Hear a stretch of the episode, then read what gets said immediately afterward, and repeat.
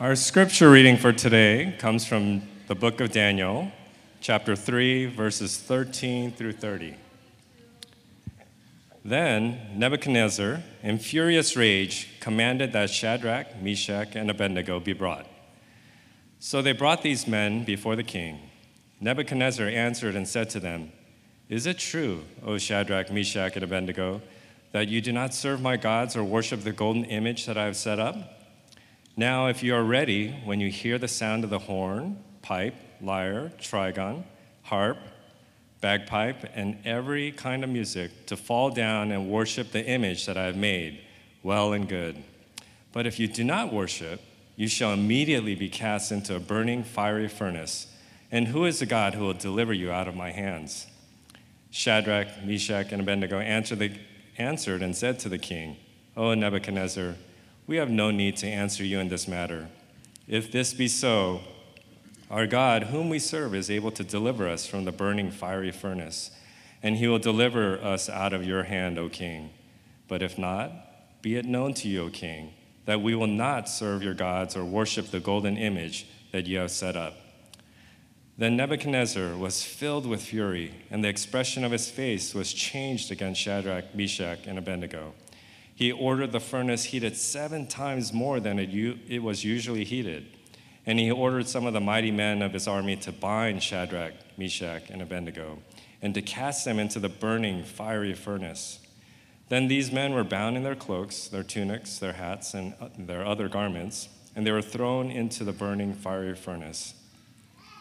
Because the king's order was urgent and the furnace overheated, the flame of the fire killed those men who took up Shadrach, Meshach, and Abednego. And these three men, Shadrach, Meshach, and Abednego, fell bound into the burning fiery furnace. Then King Nebuchadnezzar was astonished and rose up in haste. He declared to his counselors, Did we not cast three men bound into the fire? They answered and said to the king, True, O king. He answered and said, but I see four men unbound, walking in the midst of the fire, and they are not hurt. And the appearance of the fourth is like a son of the gods. Then Nebuchadnezzar came near to the door of the burning fiery furnace. He declared, Shadrach, Meshach, Abednego, servants of the Most High God, come out and come here. Then Shadrach, Meshach, and Abednego came out from the fire and the satraps, the prefects, the governors, and the king's counselors gathered together and saw that the fire had not had any power over the bodies of those men. Their hair of their heads was not singed, their cloaks were not harmed, and no smell of fire had come upon them. Nebuchadnezzar answered and said, Blessed be the God of Shadrach, Meshach, and Abednego, who has sent his angel and delivered his servants, who trusted in him and set aside the king's command and yielded up their bodies rather, rather than serve and worship any God except their own God. Therefore, I make a decree any people, nation, or language that speaks against the God of Shadrach, Meshach, and Abednego shall be torn limb from limb, and their houses laid in ruins. For there is no other God who is able to rescue in this way. Then the king promoted Shadrach, Meshach, and Abednego in the province of Babylon. This is the word of the Lord. Hallelujah. His word is good.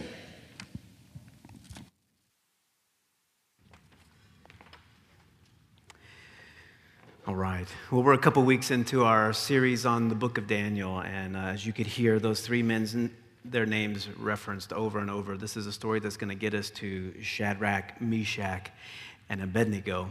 Uh, may be unfamiliar to you, but in reality, um, this is one of the most beautiful and compelling stories in the entire Old Testament. I would say, of course, even in the larger story of Scripture itself. Uh, right here, taken from Daniel chapter 3. So I'm going to get right to it. Three movements today, if you're a note taker. Number one, we're going to look at the theme of conviction some of the things that take place in these men's lives as they stand before the king and they say, Take our lives if you will uh, we will not compromise our faith. So we're going to look at conviction. Number two, clarity of faith. Sometimes we're confused. What's going on? Why am I here? What am I really committing myself to? So you see immense clarity in these men's lives. And then we're going to look at and finish with the movement of closeness, a God with them in the furnace. And so, conviction, clarity, and closeness. So, under point one, bless his heart, Nebuchadnezzar does not begin the chapter very well. He does not end the chapter very well. We're going to look specifically at Nebuchadnezzar like we did in chapter 2 last week with Chris and his teaching. Uh, but chapter 2 ended with some dreams. And Daniel is the interpreter of those dreams. Of course, the giftedness for the interpretation comes from God himself, but there is this dream setting. And what the dream is about in Daniel chapter 2, if you were not with us, it's the reality that Nebuchadnezzar's reign and rule is going to have a termination point that there are other kings and kingdoms that are going to follow him. Nobody could interpret this dream. He demands uh, the interpreter to come and actually say what was the dream without being told and then give the interpretation. Daniel is the only one who is gifted to be able to do that by the Spirit's presence in his life. He interprets Nebuchadnezzar's dream, he gets it right, and then, of course, at the end of that chapter, Nebuchadnezzar kind of praises Daniel's God as the revealer of mysteries. Now, this is respect for Daniel's God, but it's not yet belief. You're going to kind of see that worked out over the next couple of chapters. And here, then, in Daniel chapter 3, it would seem that the events of Daniel uh, right here are an emotional reaction to this king who is saying, I don't want my influence or my power to wane or to go away. And so he's kind of buckling down and he's choosing a new way of uniting his people. So he doubles down on the vision of his own kingdom. And what he does at the beginning of this chapter is he creates a monument of gold, 90 feet tall, nine feet wide. Looking at the ceiling, I would say at the apex, you're probably around 40 feet, something like that. So it's more than double the height of this room. 90 feet tall, covered in gold, nine feet wide. He creates this monument and he sets it up outside of the city of Babylon in what's called the Plains of Dura. And on the day of dedication, we are told, quote, that King Nebuchadnezzar sent to gather the satraps, the prefects, the governors, the counselors, the treasurers, the justices, the magistrates, and all of the officials of the provinces to come to the dedication of the image that King Nebuchadnezzar had set up. It's the who's who of the ancient Near East. These are the people who are in control. I mean, this is Grammy night for us. Or maybe it's Adele at Griffith Park, or it's, it's like Burning Man meets Coachella, is really what this is like. It's craziness on the plains of Dura. There are people everywhere. The who's who's there, probably hundreds of thousands, if not more people, are most likely being commanded to be a part of this day of dedication. And the text goes out of its way to tell us that there are people from various nations there, not just the Babylonians. There are people from various nations speaking different languages there for the dedication of the golden image. If you glance at verse 7, if you have a Bible or you have an app, this is what we're told. Therefore, as soon as all the peoples heard the sound of the horn, pipe, lyre, trigon, harp, bagpipe, the Scotsmen thought that they were the ones who originated the bagpipe. It was the ancient Chaldeans, it was the Babylonians with the bagpipes, as we can tell. Every kind of music, the text tells us, and all the peoples, nations, and languages fell down and worshiped the golden image that King Nebuchadnezzar has set up. This is not a small event, this is not a local event. There are people from different provinces and nations and languages who are present right here. So, what's going on? I mean, it, it's kind of simple in a sense that out of his egotism, out of his insecurity, and out of his narcissism, Nebuchadnezzar is shoring up personal and political and religious support by creating this 90 foot golden image and instructing the people and the nations to bow down and to worship it. And all of these people have come, all of them are beginning to bow down, but there were three that day, and I would say most likely only three. There were only three people at this dedication who did not bow down, and they are these three Jewish teenagers Shadrach, Meshach, and Abednego. Imagine in a room of 200 people where everybody's bowing down, it would be awkward for there to be three guys right here not complying with what's going on. People would notice very quickly. There are a lot of people on the plain of Dura. Everybody's worshiping the golden image, bowing down to the Babylonian deities. But there are three men that day who say, Not us. And it's simple that's not our God right? That's not our God. we will not bow the knee. And so pretty soon the whispering begins Hey, do you see the guys in the front? It's those three Jewish teenagers. Yeah, they're pretty successful guys, really intelligent, great reputation. What's going on? Why aren't they bowing down? We've got a lot of people who have been deported. Who knows what other people have chosen to bow down? But these three men are choosing not to. The whispering begins, the news gets to King Nebuchadnezzar's ear, and then Nebuchadnezzar quickly has an audience with these men, and he says to them, in, in essence, it's fine for you to worship your God and to practice your faith and to value your traditions, but you're going to have to bow down to our gods too. See, and we've been talking about this since the beginning of this series because that is the heartbeat of pluralism. You are welcome to do whatever you want. Jesus Christ amazing. Go for it. Go and worship your God in private. Go over to that church at 10 a.m. and do your thing. But when you come into public, you need to be able to say, Jesus is on the sidelines, he's in the background of my life, but he's not public. And I'm not going to bring my faith in Jesus Christ into this sector and into this sphere. You have to bow down to the other gods. That's the conversation that Nebuchadnezzar has with these men when he begins to question them. And that, in essence, is the heartbeat of pluralism. As Tim Keller has put it, pluralism means that you're welcome to bow down to your God privately, but publicly, you have to worship ours. Right? Now, I want you to remember, chew on this. The animating principle of pluralism, the society that we live in, is the belief that there are multiple starting points for truth, multiple pathways into discovering reality. But none, according to pluralism, is better than the other. If you remain open minded, if you remain tolerant, then you're going to be accepted, life will be fine. But if you narrow it, then we're going to have a problem. And that's what you see. You see this problem beginning to emerge. Three men refused to bow down to the gods of the day, and now they're having a conversation with the king of that day. Now imagine this 90 foot golden, probably obelisk, probably looks a little bit like the Washington Monument of that shape and size. And there's this equation of the Babylonian gods with this idol right? And so they're kind of coming down, they're bowing before this, this huge monument. But at the center of it, of course, even if we don't understand all the nuance and how many gods are connected and all the Babylonian religions, what you can understand is at the center of the story is clearly idolatry. And an idol is any good thing that emerges in your life as an ultimate thing. It's an easy definition of idolatry.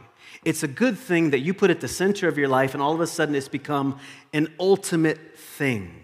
And idolatry, of course, is not just related to the plains of Dura, it's just as alive and well in the suburbs of San Diego. That's part of the connection between this story and our moment. Idolatry is soul service at the feet of something other than Jesus Christ. What's going to fill up your soul? You got to go in for a, for a, um, a tune up. What's going to tune up your mind, your heart, your affections, your soul? Where do you go for that? The Christian says, I go to one place for that. Of course, there are other beautiful things around me. I have beautiful family. My wife and I are celebrating our 17th year anniversary yesterday, right? 17 years. We get to celebrate family. My wonderful, thank you, wonderful. I know I look 17, but that's all right. Okay. 17 years together. We celebrate things in life. That does fill up my soul, okay? Don't mishear me. Those are beautiful things and beautiful moments. And I'm very grateful for the good things God has given me. But that is not where my soul finds its ultimate anchor point. It has to be in the God who made me. And idolatry is choosing to take something that's pentultimate and making it ultimate. taking something that should be second, third, and fourth on your list and saying, actually, I'm going to wake up today, I'm going to make it number one.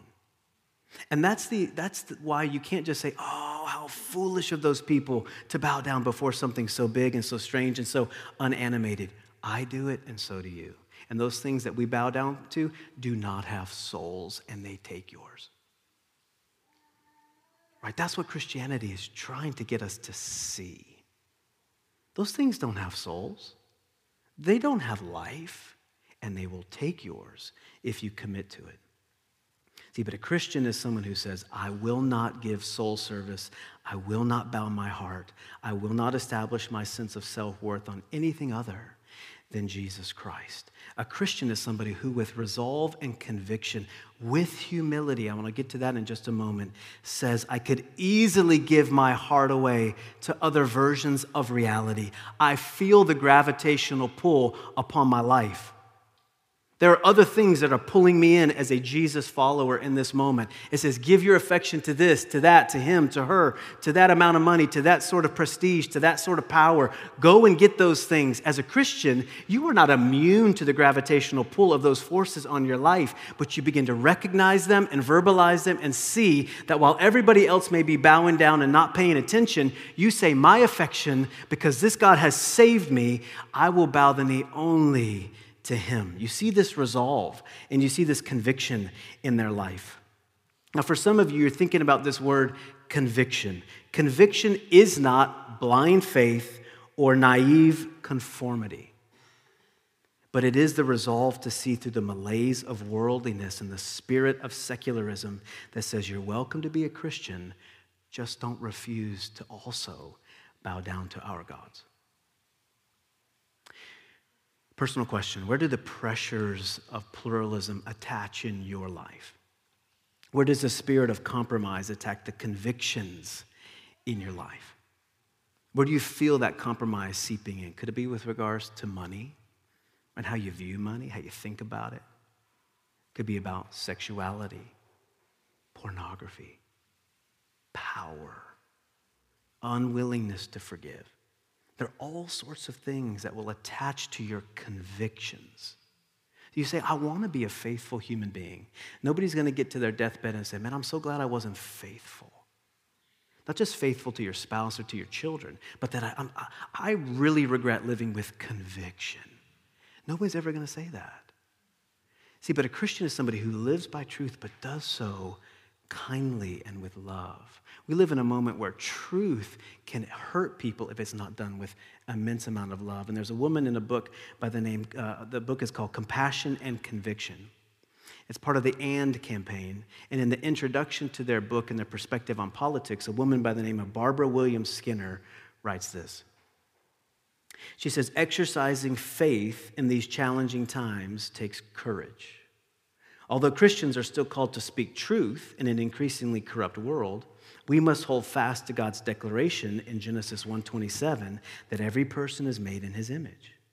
And we can practice this truth in ways that will not diminish human dignity. Just as we have received God's immeasurable grace, we should be ready to extend grace to those we disagree with. Whether you're a Christian or non Christian, it can be challenging to show kindness to those who hold a radically different worldview. Showing kindness means being able to unconditionally accept people for who they are without approving of their choices, even if we believe those choices are outside of God's will according to our understanding of God's word. The sermon is not necessarily about conviction with kindness, but let me just kind of throw that out to you. That's as an essential part of truth in the Christian worldview. Right? That we do build on truth, but we do so with humility and kindness. We say God's word says this, and we believe it is the best way, it is the true way, but we will listen. We will adopt a posture of respect. We don't want to hit people or hurt people with truth and drive people away from the church. It has happened far too often. But conviction of your beliefs matters. Yeah?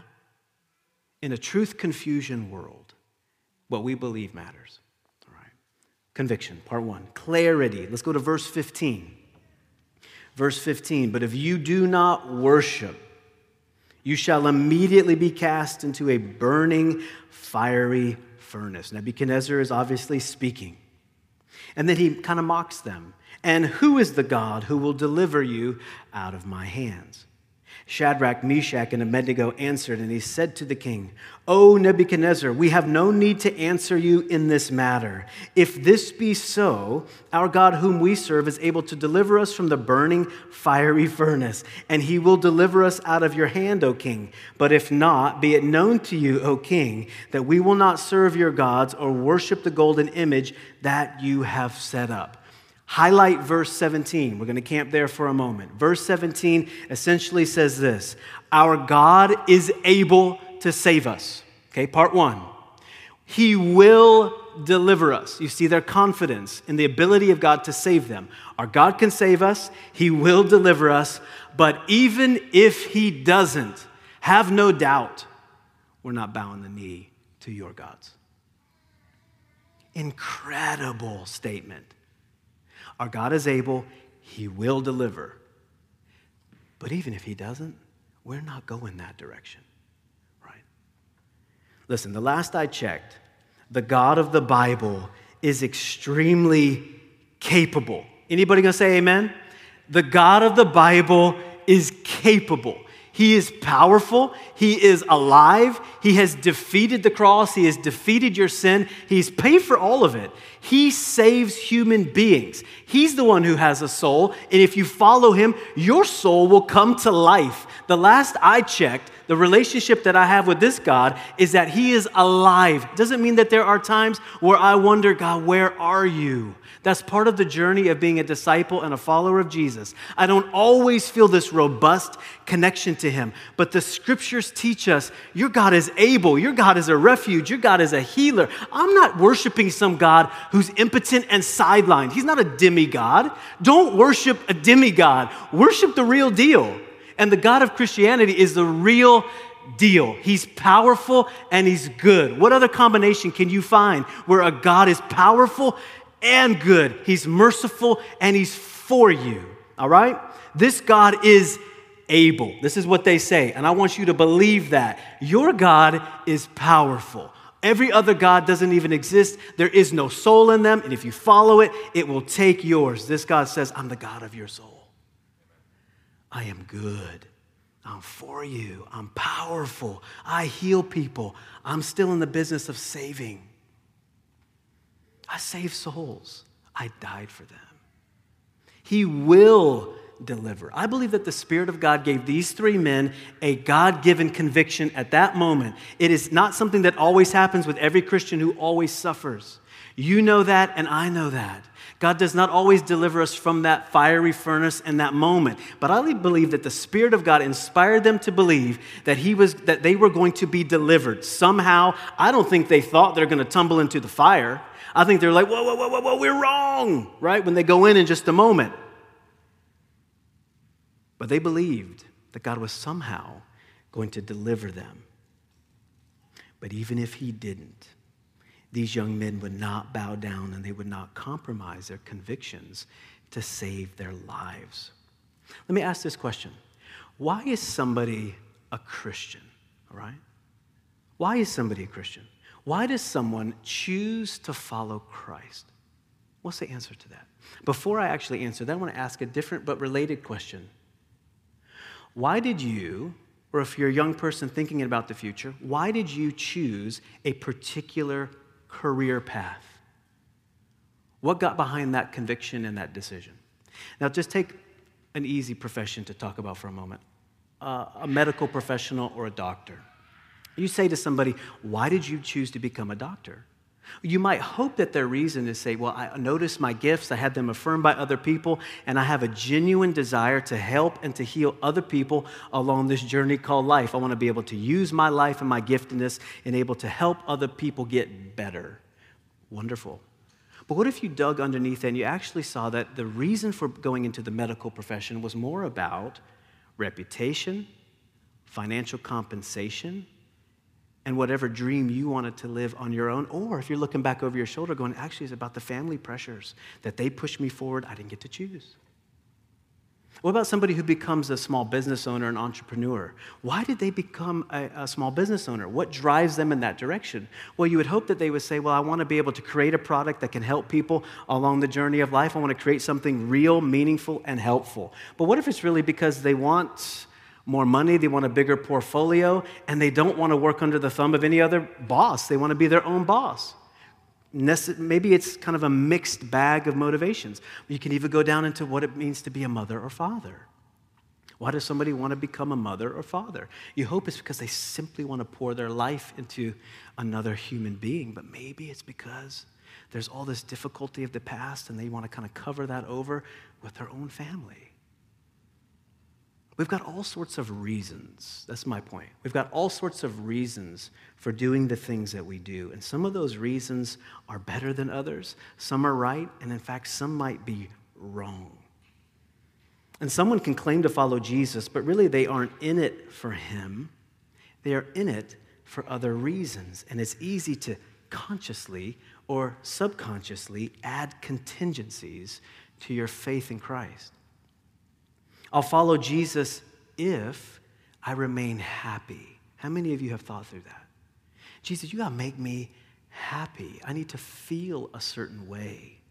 I'll follow you, Jesus, if it's easy. I've had many conversations with young professionals talking about, I don't feel anything. He's supposed to be doing something in my life. Are you following him? Are you reading your scripture? Are you praying? No, no. It's supposed to be easy, right?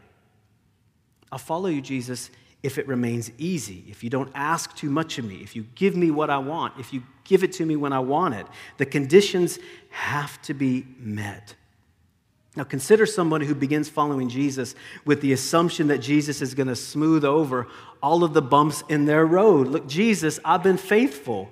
So, why didn't I get the promotion? Why am I still waiting? Why is this relationship in breakdown mode? Why did I get sick? Why haven't you answered my prayer? If we react with rage or entitlement or accusation, it's very possible that wasn't God we wanted. It was something that we wanted from Him. And that actually has become God itself. It's become the bigger thing in our life, it's become our heart's desire.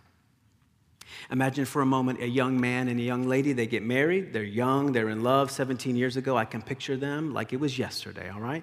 Young man falls in love with a young woman, she's very successful. She has a huge intellect. She's really gifted. She comes from a great pedigree. This guy sees this young lady. He's in love with her. She goes to law school. Everybody's praising her for her abilities. One year out of law school, she makes a partner somewhere. She's making great money. She has a lot of social clout, and he is riding the train and he's riding the wave. But somewhere in this story, things get derailed. She loses her job all the social invitations are gone. But worst of all, in this story, she loses her husband's love. What happened in the story? The reality is that most likely he did not love her for her. He loved her for what she gave him. He loved her for him. And when that gets exposed for the first time, you have clarity. What's this all about? Am I really in it for you, Jesus, or am I in it for myself? And what you see in these men's lives is they're not in it for self preservation. They're not in it for reputation. They're not in it for a promotion. They're going, You're going to take all of that? I don't care. I'm not bowing the knee to your God and your King. This profound moment of distillation, right? There are no benefits, there are no contingencies. They go, We believe our God's powerful and he will deliver. But even if he doesn't, we will not serve your God. They were there for God and for God alone. Let me wrap this part up by saying notice that clarity for these men comes in community. You know that the invitation to the plains of Dura was sent out to all of these kind of elite uh, government officials and different people, different leaders, different nations. These men each got the invitation. They said to each other, Whoa, whoa, whoa. It says they're about to dedicate the 90 foot image. We're supposed to bow down. What are we going to do? You know what they said? We're going to stand together. I'm going to help you refine your faith to understand what's going on. There's pressures of pluralism all around you. Let's stand together. Not one man over here, one man over there. Those three guys were sitting in the front row together. We're not bowing to your God. Right? Distillation, clarity of conviction comes through beautiful community. Right? Last part conviction, clarity, and closeness closeness. The text tells us that Nebuchadnezzar is filled with rage at this conversation that he has with these men at their refusal to bow the knee to his gods. And in response, he has the furnace heated up seven times hotter than usual, which I'm thinking is pretty hot. So hot, in fact, that the soldiers who were escorting these three men to the door and able to push them in, when they open it, the text tells us that the, the flames are so hot that it kills those men. So you're thinking to yourself, this is a pretty intense moment, pretty intense situation. We don't know the detail, but it says that they're bound hand and foot. It seems like a really quick conversation. They didn't take off any of their robes, they just go in as they're dressed, tie them up. I'm very angry, throw them in the fire. These guys perish because of the heat of the moment. And then these other fellas, these three, they tumble in and they fall into the fiery furnace. But as the crowd watched to see these men burn in judgment, you no doubt the king brought a bunch of people to come and watch. If you refuse to follow the rules of Babylon, this is what will happen to you.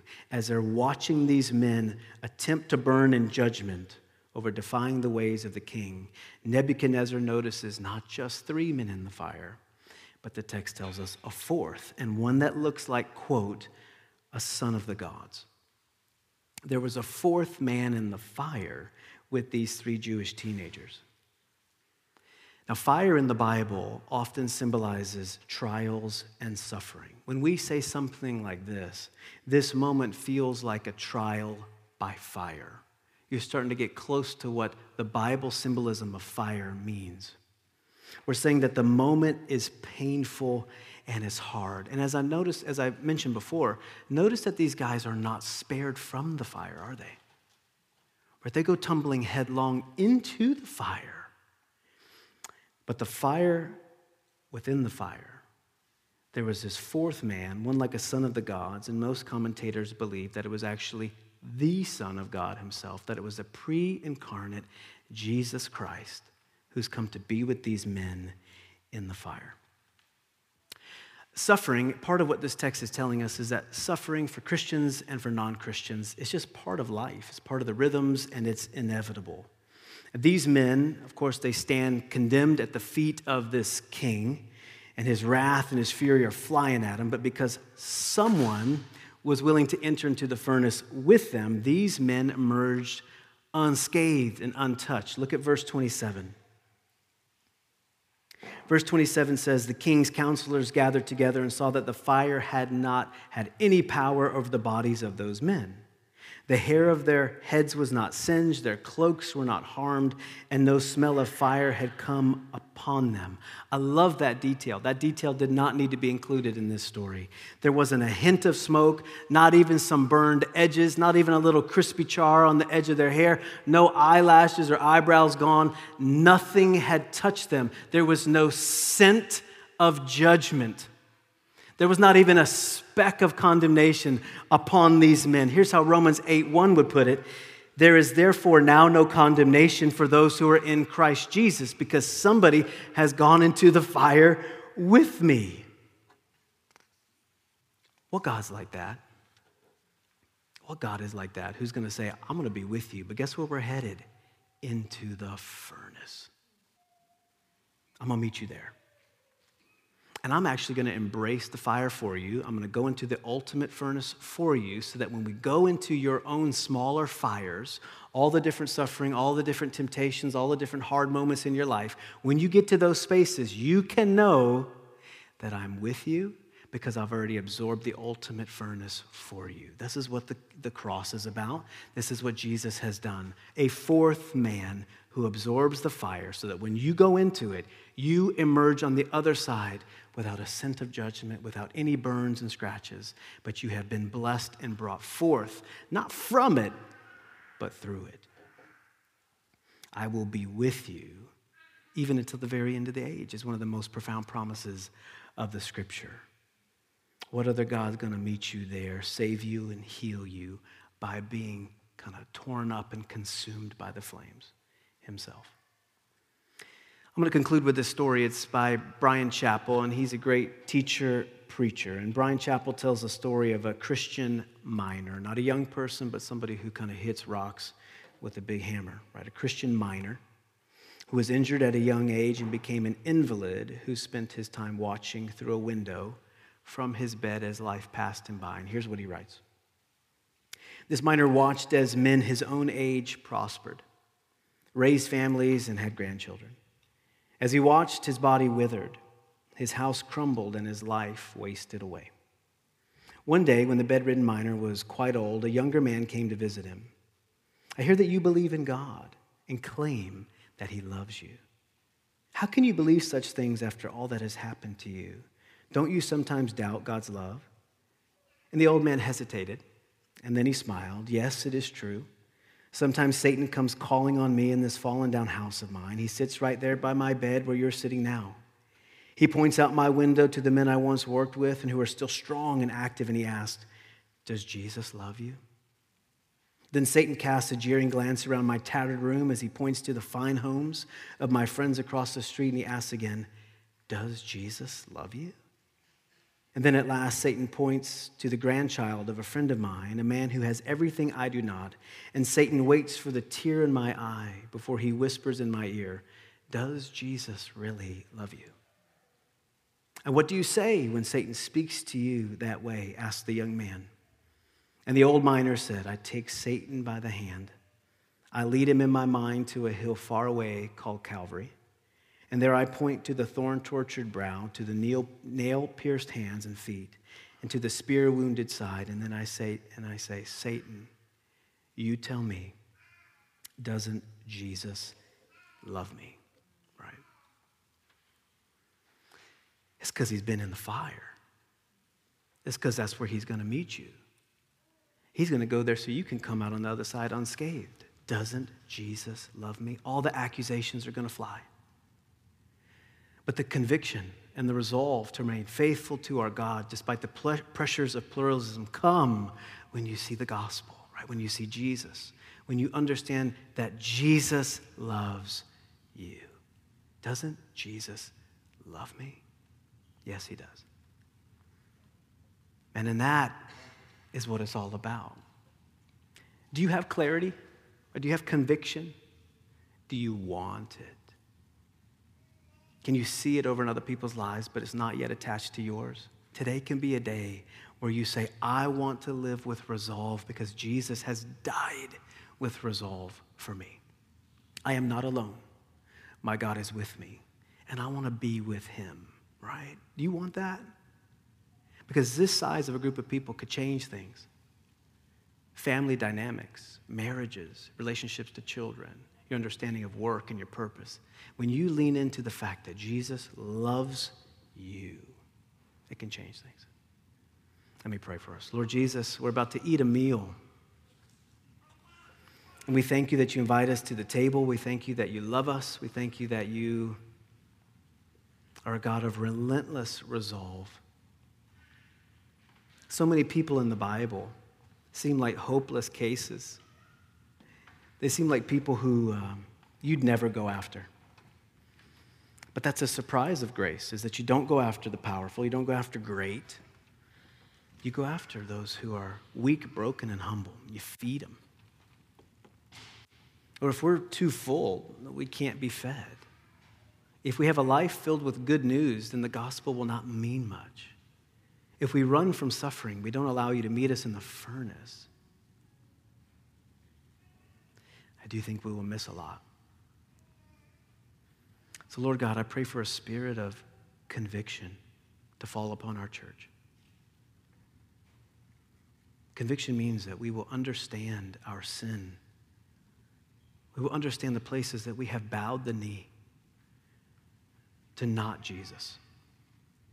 We will understand that He died for those moments in our lives, that disposition and attitude of our heart, that Christ gave up His life so that he could enter into the furnaces of our lives with us, not condemning, but healing.